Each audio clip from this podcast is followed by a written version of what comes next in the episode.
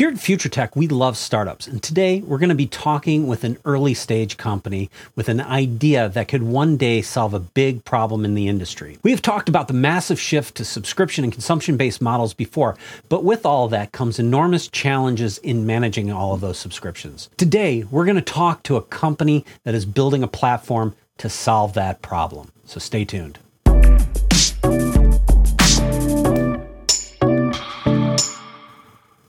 Hey everybody, welcome back to another Future Tech video podcast. Today, we're going to be talking about something that I have been wanting for a long time now. We have with us Akash Konalkar, one of the founders of Octane, a company that is building a SaaS consumption subscription billing platform. And I'm excited to talk to this company because the total addressable market for this product is huge, and where they could take this is really exciting. And I can't wait to learn more. Welcome, Akash. Hey, how you doing, Chris? Great to see you. I'm doing good. It's great to see you. So, I just want to start out with, what was the problem you saw in the market that you're like, I can solve this problem? Yeah, no, absolutely. Appreciate the question. There's just a lot of interesting moving pieces that are happening. We're seeing, massive trends, a couple of them being first product-led growth. We've seen so many fast-growing, successful businesses coming from doing a proper PLG motion, thinking Calendly, Slack, Datadog. These companies are offering their services, pay as you go, start using the product, grow into it. And just through the popularity of these businesses has lent itself to moving towards a consumption-based model, usage-based billing model. You look at some of the biggest companies now of the past decade, some of the biggest IPOs, they're all actually offering a consumption-based billing model. We think about AWS, Datadog, even like the more recent massive IPOs such as Snowflake. All of them offer consumption-based billing models. So that was the huge trend that was happening in the industry. Now, I started to talk to lots of SaaS companies to understand what it really means to implement a proper PLG motion, implement consumption-based billing. And the consistent contention I saw was that engineers were having a lot of trouble actually implementing usage-based billing for their SaaS product. If you look all the way out to a post-IPO company like Twilio, they have hundreds of billing engineers supporting their consumption-based billing model. So, and if you think about smaller startups, they've spent months just to get something out the door. So I saw that as a really significant problem from an engineering perspective. From a product perspective, we also saw significant issues in being able to actually determine what are good price points to charge on a usage-based billing model. If you think about it traditionally, subscription-based, you charge a flat fee month to month. That's just $1 amount. But with a usage-based billing model, it's highly variable. You're charging based on the real-time consumption of your product. As you can imagine, it becomes a way harder problem to price on. So yeah. The long story short is it's really a product and engineering problem that we've seen. Yeah, and I'll say one of the things that we've seen too, because we work a lot with the VC community, and from an investment perspective, they want to focus on companies that have a self-service model, right? That it's a credit card swipe kind of self-service, consumption-based model. And those are the companies that they're really putting the money and investment into. And, having something like this to sort of make that go, I think is certainly significant, right? That's the thing. Exactly. That's the thing that we're seeing is self-service is becoming the predominant way to offer your product to customers and grow. And obviously, self-serve goes hand in hand with usage-based billing. Tell us about Octane. What is Octane? What have you created? So stemmed from the problem that I've described before, Octane helps companies implement consumption-based billing. And we do the whole suite from helping companies with the metering, helping companies price on those meters, and ultimately bill their end customers. That's what Octane does. And so how for a company that's built a product, how does that get integrated? There's a lot of contention between product and engineering. So engineering creates the instrument, pretty much creates a homegrown system to actually track usage across all meters, facilitate the ability to actually create price plans. So there's ETL that happens, converting that usage into revenue, and then finally having an accurate bill at the end of the month. So engineers build this whole entire system in a homegrown way, and obviously they ultimately patch to the preferred payment gateway provider, say Stripe. Now what ends up happening is the product person will go back to the engineer and say, you know what, you're tracking compute today, but we actually want to now charge based on compute and storage.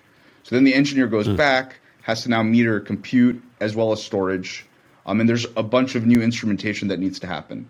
Then the product person says, hey, we actually want to now change the way that we're pricing. We found that the first pricing model doesn't work. We now want to offer the first, for example, 100 API requests free because we're doing this promotion. You need to implement this in the engineering system. So there's this constant handoff that happens between engineering and product. With Octane, what we do is we've separated those two flows. So all engineering has to do is send usage, and they send usage to Octane. And Octane does a really good job of storing, aggregating that usage in a time series database. Now, the product person or whoever owns monetization, they go into our no-code UI and actually create metered price plans based on the metrics that the engineers have sent, and they deploy it against their set of customers for billing. So if, for example, product person realizes, wait a second, we actually want to change our pricing to this new model, they can do that through the UI. They don't need to go back to the engineer and say, engineer, please make this and this change. What does that look like to the end user, to the consumer of the product? Yeah, ultimately, it's a detailed bill. At the end of the day, the end consumer needs to see what their usage is and what their spend looks like. There's obviously a really good story that we're working through to actually now also empower the end user to get the best visibility into their spend and usage.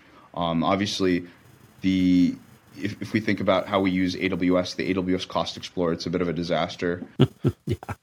As a future roadmap, we want to also enable much better visibility so people don't have that frustrating experience with any SaaS. Well, and I think, that's sort of the key to all this, right? Because the people who are paying the money are ultimately the people you gotta serve. And I think that, the thing that's interesting to me about this is, I think you're providing a much needed service today, but the potential for where this could go is what I think is so exciting, when you think about it, because one of the things, that's been missing in all of this is sort of SaaS sprawl. I mean, we have clients that, have 2,000 plus SaaS partners, right? And managing all of that billing is just brutal. And if there was, sort of a platform that came out and sort of standardized all that and consolidated all of that, there's tremendous value in that, I see. The big win here ends up being for the end user. The reason you actually see a pretty significant lag in usage-based billing across the enterprise software stack is because, one, it's really hard. It's really hard to implement. Yeah. And what's an easy thing to implement? Flat monthly fees.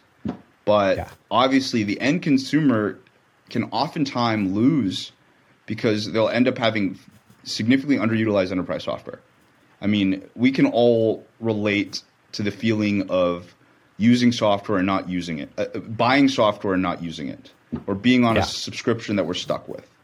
Obviously, today we're focused on the enterprise software space because there's just there's so much work to be done there. But I do see, opportunities beyond that in the consumer space. And I've said this to you before when we were talking, I mean, ultimately I think, the TAM for this product is enormous because everything is becoming, as a service. Even hardware is as a service these days, right?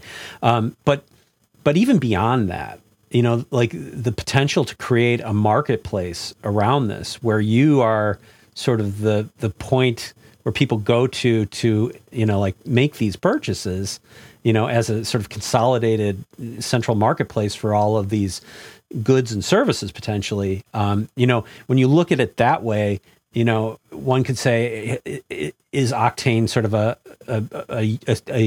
a young Amazon starting out? Almost. I'm sure you'd love to be that, but. What our focus is, and we see the there's a few positive effects that happen from that. We want to just make it really easy for software companies to bill very flexibly, because ultimately, like you said before, you have thousands of SaaS partners. The SaaS, first of all, the entire SaaS industry is expanding like crazy. So competitiveness is becoming huge, and ultimately, who's winning? The customer is going to choose the best billing model, point blank. End of the day. At times, there's like 5 API companies that are doing the same thing, some ML thing, or some whatever it might be. They're going to choose the one that has the most friendly billing model, the most effective billing experience. And obviously, with the usage-based pay-as-you-go model, they can try it, they can see which product they love, and they can continue to use it and adopt it. So I mean that's what we find really exciting. And I apologize for trying to make you into the next Amazon, but I know you got a lot on your plate right now. Might be a little bit much. I mean, obviously, there's obviously steps towards doing that, but not something we think about today. Yeah. It's sort of that South Park joke about the underpants gnomes. It's build this and ? Profit. You still got to build all that, right? So yeah, I'm not gonna undervalue how complicated and hard that is. I think what's going to be really interesting from a customer perspective and the ability to justify this kind of a purchase is, customers are going to see a tremendous value in just pay for what you use, period. Just that value proposition. And if you're done with the product, you're done with it. Get rid of it. You don't need to have this long dramatic, hey, we're done with your solution, and here's our, separation agreement or whatever. It's like, use it when you want it. Give it back when you don't, and and you're paying for the value that you're actually getting. Because I look at that, I think about that, and just think about how many apps I have on my phone that I don't use a lot. Like, I have a golf app, a GPS app. I golf maybe, these days, not that much, but I'm paying $9 every month to have that app, I'd rather just pay for it when I use it. And that's really interesting. It's actually a win-win situation here, which is totally beautiful. I mean, yes, you're paying this golf app every month, $9 a month. They might be thinking in their heads, this is amazing. Sandesh is using my app. I can report to my investors that I have this monthly active user that's paying us. But in reality, you're not using their product. You're paying for it. And what's ultimately going to happen is you're going to cancel your subscription, and you're going to be a churned customer, which for a software company is a terrible thing. You don't want to have a bunch of customers churning. I mean, great, they're paying, but at the end of the day, you want customers to love your product. You want your customers to continue to use more of your product. So with a usage-based billing model, you're really tying customer happiness to the money you make. And if they start to have decreased usage on your platform, that should tell you something. That should inform your customer success teams that, hold on, we need to spend more time with Sandesh. We need to probably have send him a golf tip or something, and let him know that hey, like, this is useful to you. You should use this app, and help him get value on the app. Because if you can help your customers get value on your product, they won't leave it, and they'll actually spend more with you, which is ultimately the goal of businesses. So yeah, and that's a good point, because then it forces all these product vendors to continuously innovate and continuously get better, right? Because it's going to get really competitive in that space then. And it goes back to my. When I mentioned product-led growth, which is a huge part of this, why we're seeing this as such a big trend, this new move to usage-based billing, is companies are now successfully upselling new features. If you, for example, are a SaaS company, you've offered this new cool AI prediction thing. I mean, you have the golf product, but now you have this new AI. I don't know what that would be in golf terms, but just bear with me. You offer this new cool feature that does some predictions on your golf swing. I don't know. If you're actively using that golf product, you're like, okay, I want to use that thing as well. And if you're charging based on usage, it's a very seamless experience. It's like, okay, I've switched on the golf predictions, and at the end of the next month, that just gets included in the bill. There's no conversations. You don't have to talk to a sales rep. You're just using it. You're using more of the product. You've gotten more value from the product. You're spending more. Everyone's happy. I think the other thing that's really interesting in that is the ability to do some early intervention when you start to see the numbers or the usage slipping a little bit. Exactly. At the end of the day, our objective is to reduce churn. No one wants customers leaving you. If you're a happy customer, your bill grows. That's fine. If you're a sad customer, your usage will pretty much start to drop, and that means that we need some the enterprise. The customer success team should be notified. They can now fix that.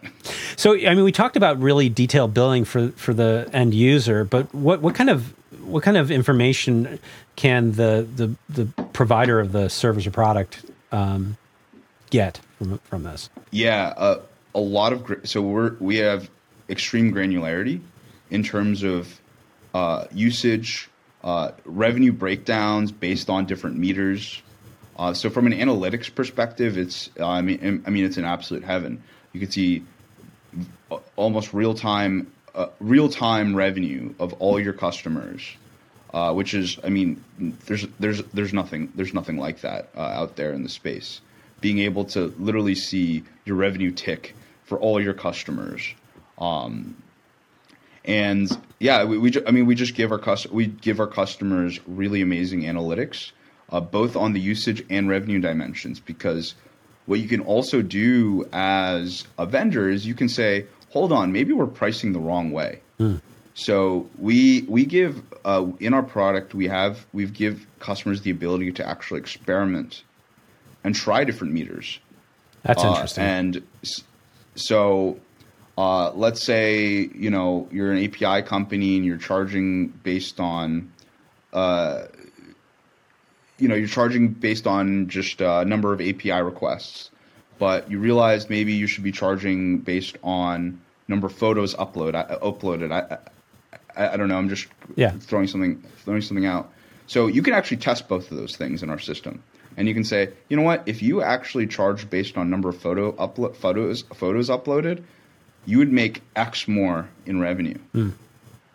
And as you can imagine, that's the challenge in a usage-based billing model. It's like, okay, I'm gonna pick a bunch of meters which I want to charge my customers on, put some random, really small dollar amount, like half a cent per photo upload or half a cent, quarter of a cent per API request. I don't know, and I'm gonna just hope that comes out to a monthly bill that's reasonable. So from an analytics perspective, we give our customers a lot of capabilities. Like, okay, let me experiment with this. Let me try this against historical usage. Let me try this against forecasted usage. So can you get like a threshold-based alerting on both ends? Actually, I would assume because if you're doing consumption-based as a consumer, you may want to know like, wow, I've already hit the number I don't want to go over for this month.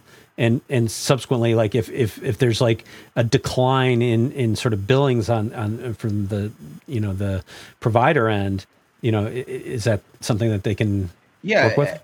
And that's part of that customer success experience, right? It's like there's tons of horror stories about companies using cloud providers and just getting ridiculous bills.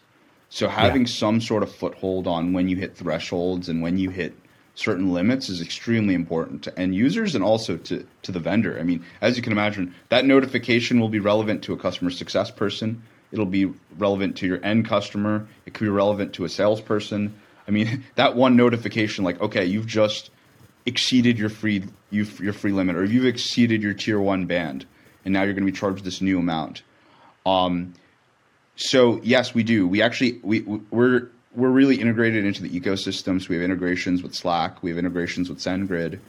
So we make it really easy to just be notified on certain relevant events. So that's interesting. So like you can feed those events right into like a Slack channel so that everybody can kind of jump on the problem. Yeah, it's not noise because it's It's notifications with relevant business context, right? The product person creates price plans. So with business context, you're able to say, and the engineer sends customer usage. So you have a lot of really awesome business context that you can actually trigger into Slack, into SendGrid, however you want to do it. From a sales perspective, I just want to clarify something because I want to make sure I understand it. Who is actually buying your software? Are you selling to the SaaS providers, or are you actually selling to the customer that is buying all these SaaS solutions? Yes. So we are selling to the SaaS provider. I mean, it's a great question. We're selling to the SaaS provider. So you're selling to the actual OEM. We're selling to the Twilios of the world, the Datadogs of the world, the Slacks of the world. Got it. And empowering those SaaS companies to effectively charge their end users. And you got to think this has got to be really valuable to them, because this is a piece that they would have to build into their platform otherwise, right? Yeah. And that's not an insignificant undertaking. There's publicly documented significant billing mistakes that are made by large software companies that do consumption-based billing. So you can only imagine how often errors happen, even for a lot younger companies of any range. So I'm just trying to understand. Now I understand why the startups and a lot of these software companies are going to gravitate towards what you're doing. What is the value that then ultimately the customer, the end users get? Do they just get access to your solution via the SaaS provider? And how are you getting all that data and analytics from the customer side? So the benefit to the end customer is that now their SaaS purchases are usage-based. Traditionally, if they were going to shop around for SaaS products, they'd probably get the option of an annual deal. It's still very, very common place to buy software and say, the sales rep will tell you it's going to be $10,000 a year. And that's it. That's the only option we have. It's going to be $100,000 a year. Yeah. But with Octane, because SaaS companies are now adopting Octane, they can offer to their customers usage-based. So the benefit to the end customer is now they have usage-based billing as an option to consume software. It's a bit. Sorry if that was a little tricky, but we're building for the seller, not for the buyer. If that makes sense. Yeah. But obviously the buyer benefits. Yeah, the buyer, and so that's what I was wondering, because you're getting good information out of their environment, right? When you're collecting that analytics, it'd be interesting. I'm sure if I was the customer, I'd like to know, what's your report showing? What are we using? How are we using it? What are those trends? I mean, that's part of our roadmap. So making the end customer experience amazing. Yeah. So transparent. It'd be so transparent, right? That's one of the gripes that people have with usage-based billing. I'm not here to say it's all roses. Right. And I'm happy to also talk about some of the contentions. But yeah, one of the issues is obviously it's highly variable. And a lot of times customers don't have the details. The devil's in the details. They just get this bill that said, "Okay, I guess I used this X amount of your software." So, what's really important in a usage-based billing model is to be highly transparent in how your end customers are consuming your software, and that's part of our roadmap. And I think, the other piece of this is it sounds like it's all sort of real time as well. So, as a consumer, if you needed to see it's like, did I use a ton last week? What happened last week? You could go in and check on that, right? It's all super real time. Yeah. That's what's amazing about it. And everything's very real time. So you can see the vendor can now today see, okay, what is my revenue at this given moment? What is the accrued revenue? And yeah, we're building towards a world where the end customer can get that experience as well. If somebody wanted to, integrate this into their product? You know, what would they need to do? They, you know, who should they contact and how should they approach you and get going? Yeah, I mean, you can get started on our website, and we have an API that we have a self-service experience. You log in, get started. So the product person can just go in and, you know, like I said, we're selling to self-service companies. We have a self-service product. Consumption model. Yeah. I mean, yes. They just get started, sign up, create price plans, and the engineer, we have an API, so you just send usage. You know, I laid out a really grandiose plan for you, but you know, there's something in between. So what's next for you guys? What's on your radar? We're laser focused on empowering the product people and simplifying the engineer's life. That's our main objective for the foreseeable future. And I mean, there's a lot of companies that specifically need help in that area. So we're laser focused there. Obviously, down the road, like I said, there's a lot of opportunity to now empower the end users of the SaaS products by giving really detailed visibility into spend. So just the customer success experience. Yeah, we see opportunities to help every single stakeholder in the org. Because it does touch every stakeholder in the org. So that's our long-term objective. Well, Akash, I thank you so much for coming on and telling us about Octane. I mean, you know, I obviously I'm excited about the direction that your product could go in, and I'm really excited to see what you do with it. And I think this is solving a problem that a lot of companies have. Yeah, thank you so much, Chris. I really appreciate it. Yeah man. Good luck. Thanks, Anish. Thanks for watching. I would love to hear from you in the comments. And if you like what you saw, give us a like and consider subscribing. And I will see you in the next video.